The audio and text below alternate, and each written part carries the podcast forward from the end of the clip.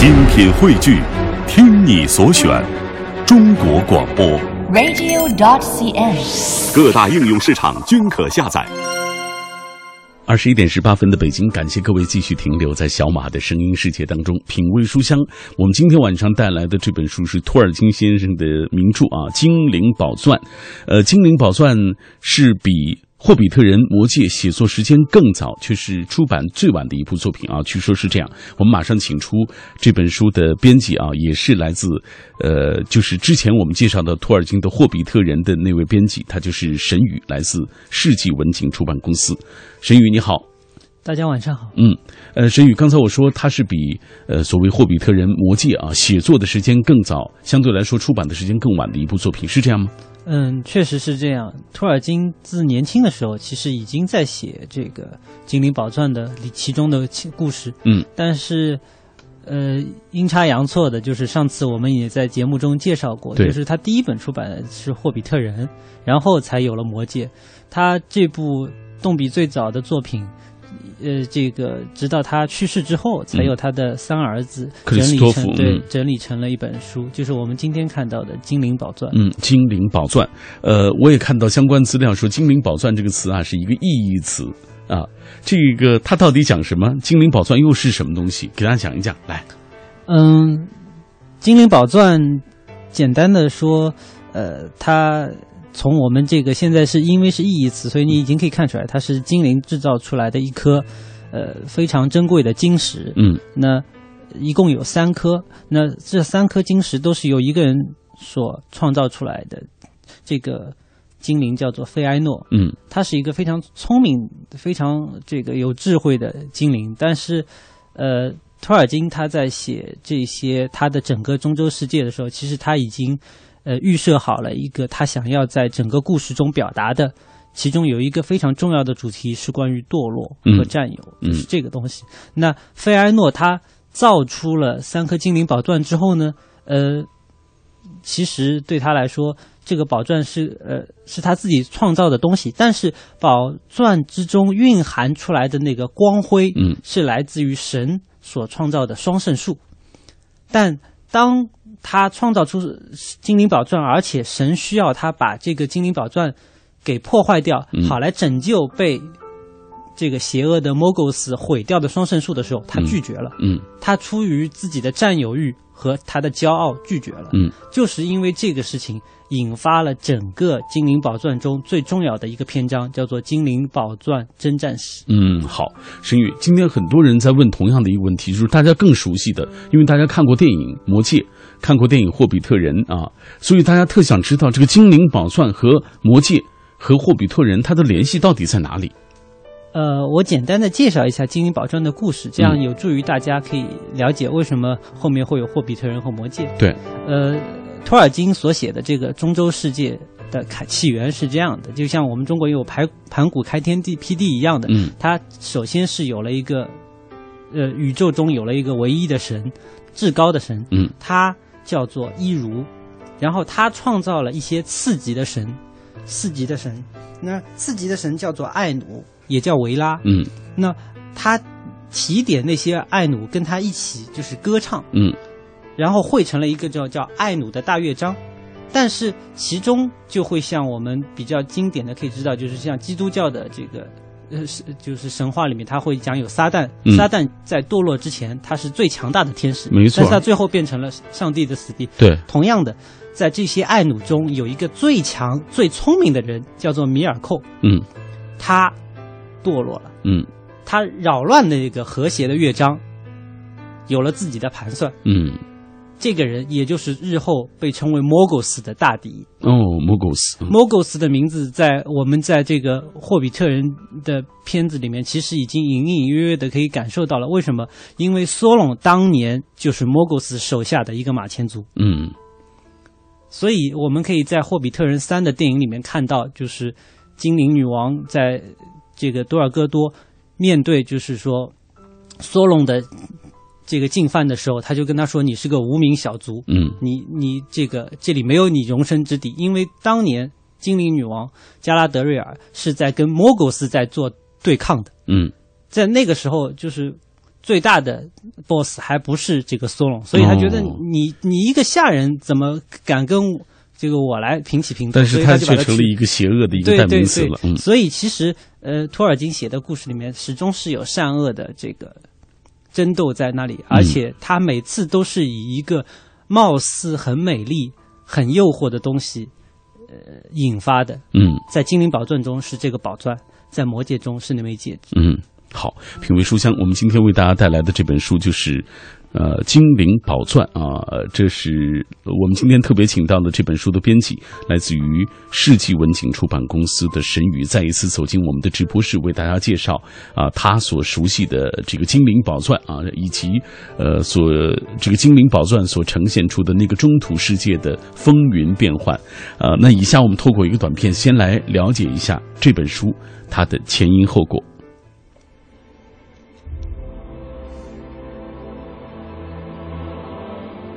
精灵宝钻》是英国牛津大学教授兼语言学家托尔金的传奇神话故事，也是耗尽托尔金一生心血创作而成的优秀作品。本书被称赞为是一本严酷、悲伤、细密构思而又美丽不已的书，充满着英雄主义与希望。《精灵宝钻》是意义，原标题可理解为关于众西玛利尔的故事。其中，西玛利尔是指诺多族的王子费诺以物质西利玛所打造出的宝石名字，在昆雅语中意为纯净光芒的光辉，因此精灵宝钻是一个恰当而不失文雅的译名。在国内也常以精灵宝钻称呼西玛利尔。托尔金创作精灵宝钻共花费了六十年时间。本书从浩大壮阔的宇观红景，到缠绵悱恻的浪漫传说，架构的神话世界格局恢宏精深。全书共分五部分：埃努的大乐章、维拉本纪、精灵宝钻征战史、努曼诺尔轮王史、魔戒及第三纪元。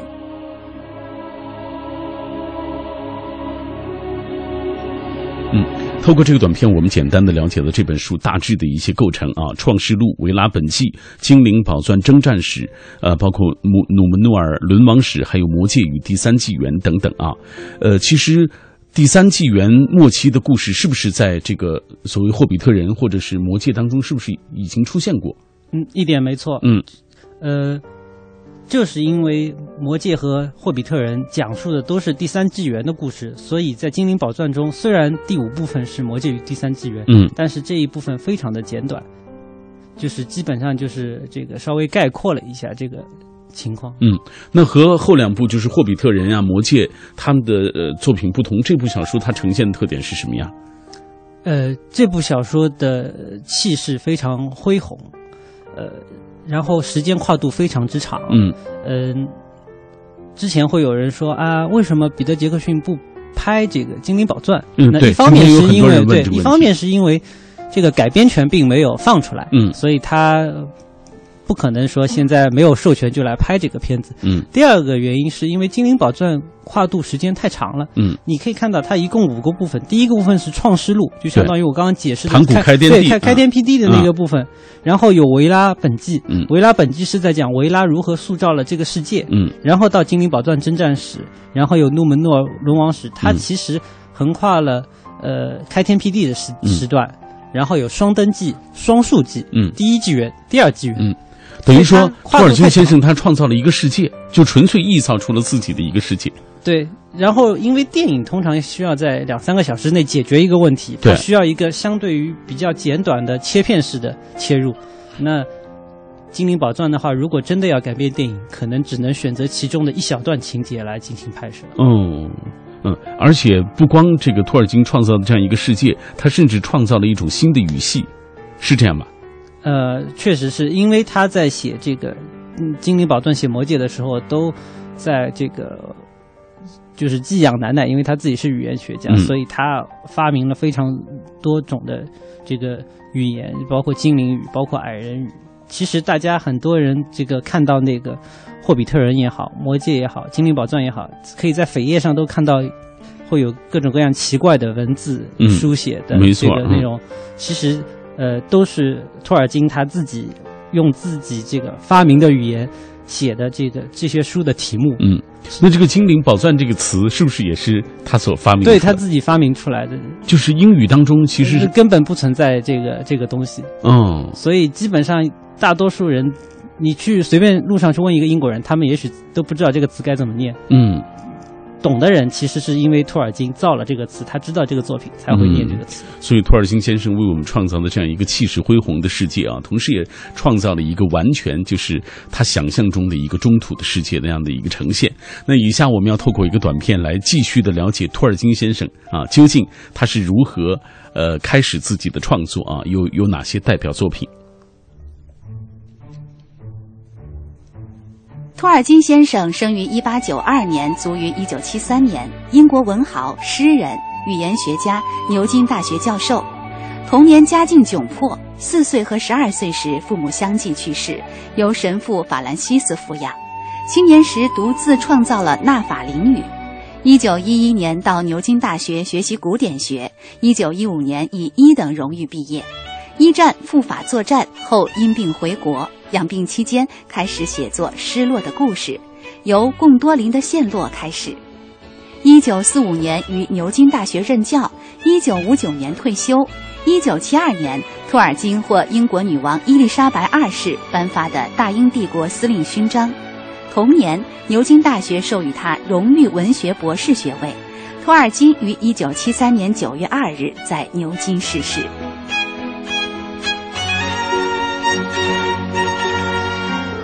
一本书呈现的世界可以是风花雪月的，也可以是曲折婉转的，还可以是朗月清秋，也可以是雾霭重重的，全看你读到时的那种心境吧。各位，感谢你继续停留在我的声音世界当中。这一刻，你也许是在我同一座城市北京，也许是在这个国度当中的不同角落，跟我一起分享。通过网络啊，通过各种呃收音机的这种 APP 啊，大家都可以听到我们的声音。今天晚上品味书香，我带来的这本书是世。纪文景出版公司出版的《精灵宝钻》，这是大名鼎鼎的英国大文豪、语言学家托尔金先生的一部巨作。而这本《精灵宝钻》是比《霍比特人》《魔戒》写作时间更早、出版的时间最晚的一部作品。这也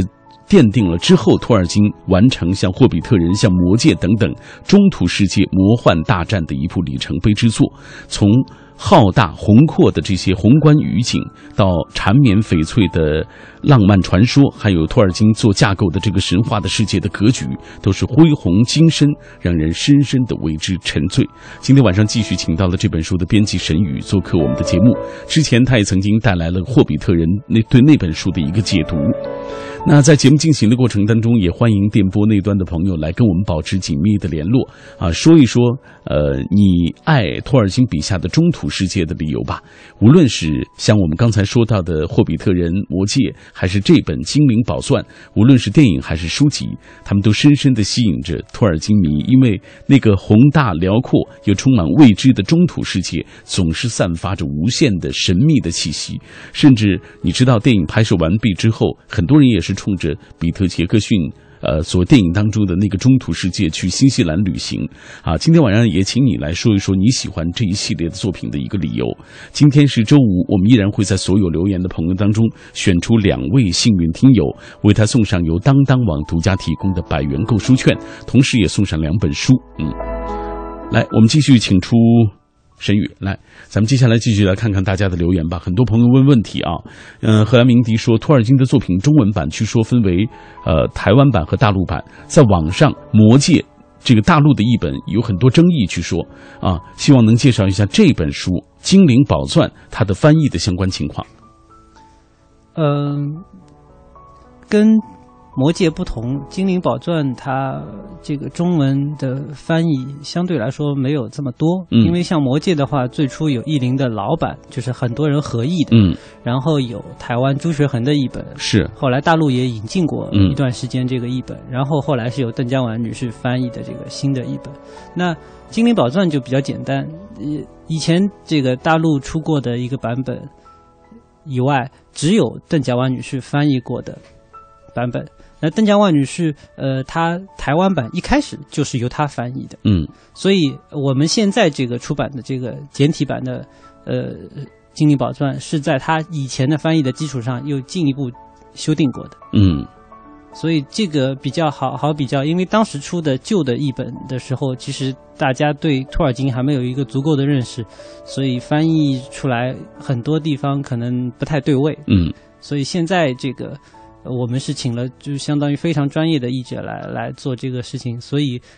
相对来说应该是很能。传达托尔金在写作这个《精灵宝钻》时那种史诗的那种感觉。嗯，今天很多朋友也在通过微信、微博在跟我们一起分享他们所呃想象中的那个中土的世界啊，之所以那么吸引人的一些原因啊。来，秋水伊人，这是我们的老朋友，他在微信平台当中说，喜欢中土世界的理由就是那个世界特别奇特，特别的宏大啊，有那么多的种族，比如说人类。矮人、霍比特人、半兽人、精灵、巫师，啊，他说还有大鹰等等啊，所有所有这一切构成了那样一个呃充满了征战的、矛盾的啊，然后气势磅礴的一个世界。杨柳依依他说喜欢中土世界，那里发生的充满魔幻的、扣人心弦的故事，无论是战胜史猫哥还是五军大战，都会让你在想象的世界里自由的飞翔。这位一看就是看过霍比特人的啊。呃，系列的这样的一个一位朋友，来，呃，也有朋友说了，托尔金笔下的中土世界笼罩着无可抗拒的神秘之美，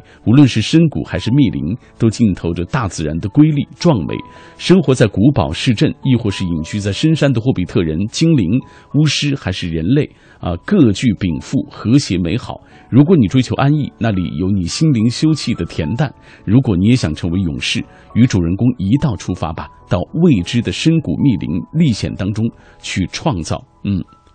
你看，很多朋友对那个世界其实是充满了向往啊，但是其实它是托尔金臆造出来的这样一个世界。这也是我觉得托尔金比较伟大的地方，就他纯粹通过他的想象力，为我们展现了那样一个神奇瑰丽的一个世界。嗯，来，我们继续请出呃神宇。接下来咱们继续给大家介绍这本书。嗯，刚才我们在上半时段介绍了这个《精灵宝钻》这本书的一些构成啊，它可以说是一部中州全史，就中土世界的全史。那呃，刚才你也介绍了，这是作为中州前史的一个《精灵宝钻》，就是这个问题，我还是希望就是你能够再说的明确一点，就为什么它就是可以作为这个。他们之前的这些作品的一个中州前史，嗯嗯，其实从时间线上来讲，《精灵宝钻》应该是涵盖了绝大部分的这个中州世界的历史。但是，因为我刚才也讲到，因为《魔戒》和《霍比特人》里已经把这个第三季末尾的故事讲得非常明确了，所以在《精灵宝钻》中，《魔戒》与第三纪元相对来说这个部分比较简略，而《精灵宝钻》整本书的最大的这个。占占篇幅最大的一个部分就是精灵宝钻征战史，这个部分基本上都发生在第一纪元，所以它应该说是在魔戒和霍比特人之前的故事。所以如果你已经看过了霍比特人和魔戒，那你对这个后面的事情已经很了解，所以这本书。也可以算是一个前史。嗯，而且这本书最重要的就是刚才我们介绍了霍比特人，他是霍比特人啊。然后那个呃魔戒啊，它是以那个指环来呃勾连起了整个世界。那这本肯定是以精灵一族的命运为中心的了。嗯，确实是。嗯，这个托尔金写这些书的时候，他其实很有意识的在用不同种族的角度来写。就用他自己的话说，就是。《精灵宝钻》刻意的是从精灵的角度来写中州的历史，嗯，而霍比特人，因为霍比特人是人的一个人其中的一个分支嘛，所以他是以人的角度来写，嗯，而在结尾的魔戒里面，它是融合了两个种族精灵和人类的种这个视角来写这个故事，所以在魔界中你可以看到最后是精灵远去，而就是人类这个统治的就是第四季开始开始了，嗯。今天在我们节目进行的过程当中，很多人也在聊啊，就特别想知道，比如说像《精灵宝钻》当中，它有没有像我们在比如说《霍比特人》当中，或者是《魔戒》当中所熟悉的人物？有人特别提提出了，就甘道夫啊，呃，甘道夫这个人物他在《精灵宝钻》中有出现，虽然他的戏份不是特别多，因为我刚才讲到，就是说最高的至高神他一如创造了这个。众这个次级神就是就是讲的是艾努，那在艾努以下还有一些力量稍微弱的次级神，那称为麦雅，麦雅中就有甘道夫，也就是说甘道夫其实他并不是巫师，他是一个神哦，他是一个神。但是，呃，托尔金写的这个中州体系里面那些，即使他是麦雅这样等级的神，他也不是说可以呼风唤雨，很很轻松的就可以就可以解决很多问题。所以，他呃更多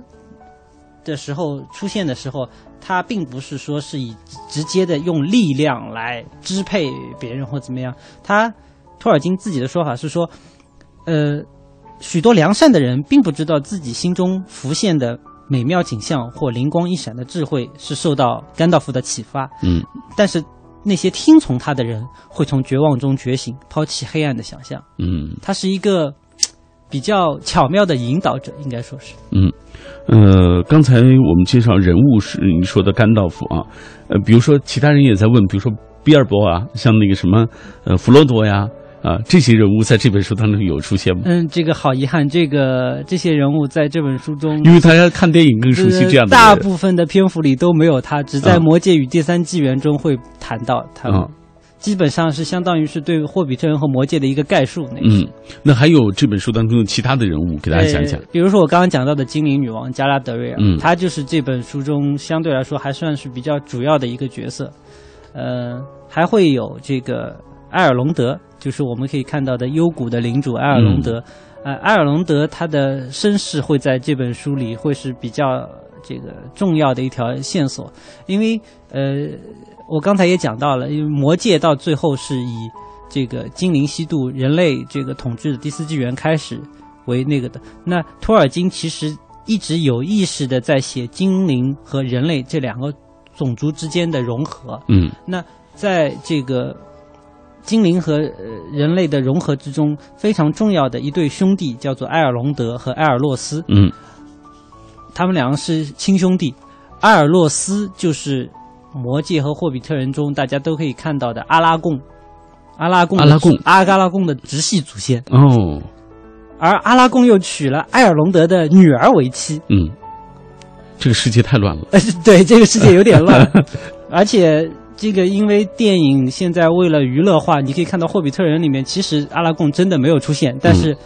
呃，这个莱格拉斯的父亲跟他说：“你去荒野中找一个游侠，嗯，他的真名需要你自己去发现。”但是我们看过《魔戒》的人，书迷也好，影迷也好，心里那个答案就呼之欲出，那个人就是去阿拉贡，嗯，就所以其实，呃，还是。这个角色虽然因为他太重要了，所以他虽然在霍比特没有出现，但是电影中也不得不巧妙的表现他一下，用这条线索来串起故事。然后，因为这个埃尔隆德和埃尔罗斯两兄弟正是精灵和人类融合中非常重要的一环，然后他们这个一家人又跟精灵宝钻的命运结合在一起，嗯，所以他们小时候。相当的颠沛流离，因为他们家拥有精灵宝藏，所以有很多人会来追杀他们。嗯。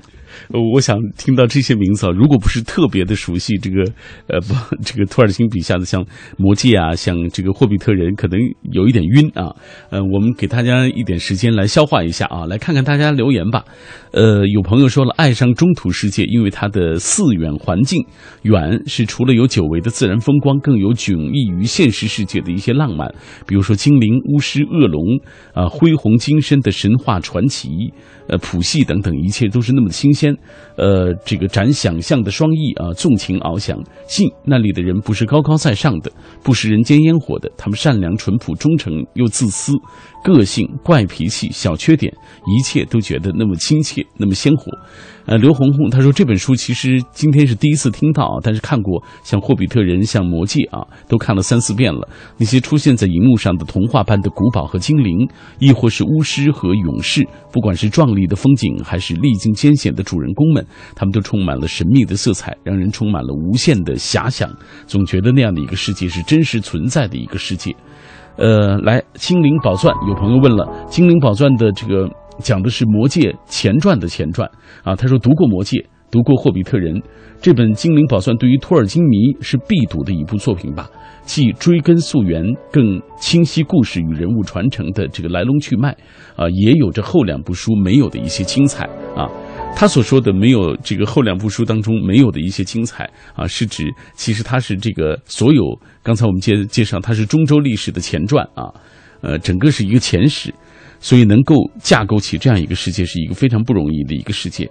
呃，来，接下来我们给大家讲一讲，就是说他托尔金当时他为什么会写这样一个，就是要创造这样一个世界？我觉得好神奇啊。嗯，托尔金因为他年轻时候是个学院派的青年，所以他很沉浸在这些自己的世界里。他跟很多朋友有小圈子，他们会呃发表一些诗文，自己之间互相交流。嗯，然后他年轻的时候其实呃已经把自己的就是学术的。趣味建立在就是说是中古英语，然后是古代神话上这些上面，然后还有语言上面，所以他很早的时候就想为英语世界写一个创世史诗。嗯，因为呃每个古老的民族和文明都有它的创世史诗。那像北欧日耳曼的，它有尼布龙根的指环。那这个。他们会有各种各样的希腊有希腊的神话，埃及有埃及的神话，中国有中国的神话。嗯，那他觉得很可惜，呃，英国没有一个开天辟地的创世神话。嗯，呃，英国中古英语里相对比较早的一些，像贝奥武夫、农夫盖尔斯这种东西，它都是讲一些英雄的个案，它不涉及到开天辟地，所以他很想写一个既涵盖开天辟地的神话，嗯，又有上古英雄的。悲壮诗诗篇的这种故事，然后把整个东西一以贯之的现呃做就是全部串起来，然后把这个创世史诗献给他的祖国英格兰。我是不是能这样理解？就是也正因为如此，呃，他之所以这部作品就是呃，就托尔金先生的像这个《魔戒》、像《指环王》啊，像这个这本《精灵宝钻》啊，这几本书，它的意义就要比像《纳尼亚传奇》像。呃，《哈利波特》等等意义更大的一个原因，嗯，能这样比较吗？利益上来说，就是托尔金的野心肯定是更大的，更大的，就是他在想要在这些文本中赋予的东西也更多。因为我刚才也谈到，他在这个史诗里，他就想探讨关于这个堕落啊，然后关于这个欲望、命运啊、欲望啊。因为你可以看到这个这个。他整个，如果把这个东西称为三部曲的话，这些东西里面始终都有充斥着关于人内心、关于欲望的斗争。小小的一枚指环或者是一颗宝钻，嗯，就像让让人会发疯，就是会升起无限的欲望。而如何对抗自己的欲望，如何对抗堕落，是他这些书写的永恒主题。嗯，那《哈利波特》里显然。没有这么高的一个东西在。对对对，好，品味书香，我们今天带来的这本书是《精灵宝钻》，呃，托尔金先生的这部作品啊。以下我们要透过一个短片来了解这本书啊出版的一些相关的一些故事。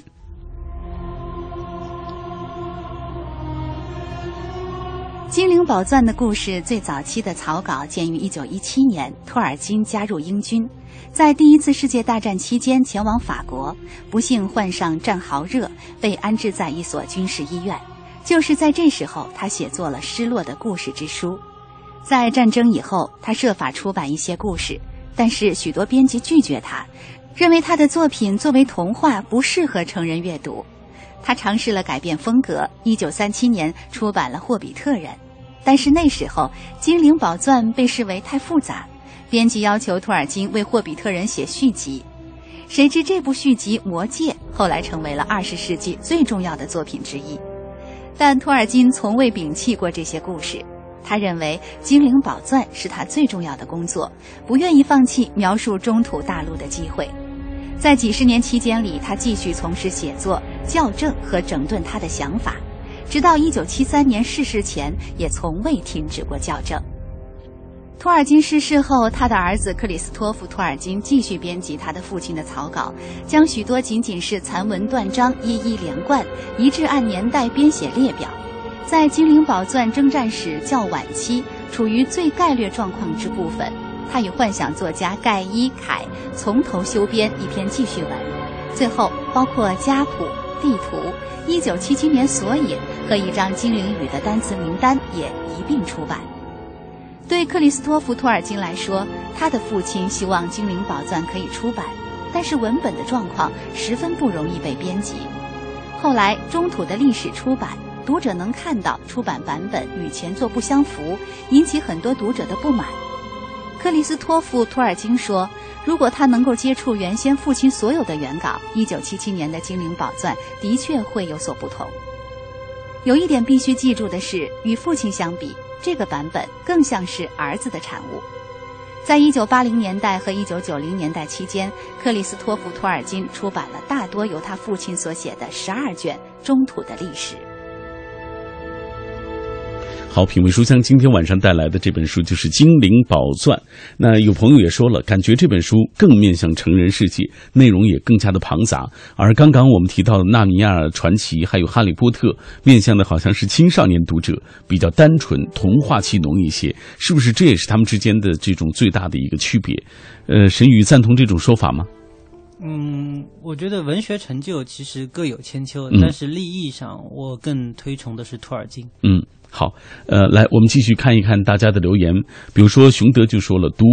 呃类似的像《魔戒》啊、像《霍比特人》啊、像《精灵宝钻》这样的小说或电影的时候，也别忘了啊，插画大师艾伦里，因为彼得杰克逊据说小时候正是因为看了他的插画，才有了后来的电影。里面的很多人物和场景，正是直接采用了艾伦里的这个设计。其实我们今天看的《精灵宝钻》这本书当中，也有很多的这个。插图啊，非常的精美，呃，而且这本书当中还有地图啊，这个是怎么回事？给大家讲一讲。申宇，嗯，托尔金他其实一直对地图有执念，他包括《霍比特人》里就有两个地图，一个是藏宝图，一个是书后面附的地图，都是他自己画的。呃，然后他这个功夫其实就是让自己的儿子也学去了，所以大家可以看到现在的《魔戒》里面附的地图。仔细看，上面也会有一个小小的签名，那个签名其实就是我们现在这本《精灵宝钻》的编辑和整理者小托尔金克里斯托弗托尔金的这个签名。嗯，那呃，既然这个《精灵宝钻》是他整理的，所以这里面的这个地图自然也是他亲手画出来的。嗯，那扉页上这样的一些文字是是那个他所创造的那个昆雅语吗？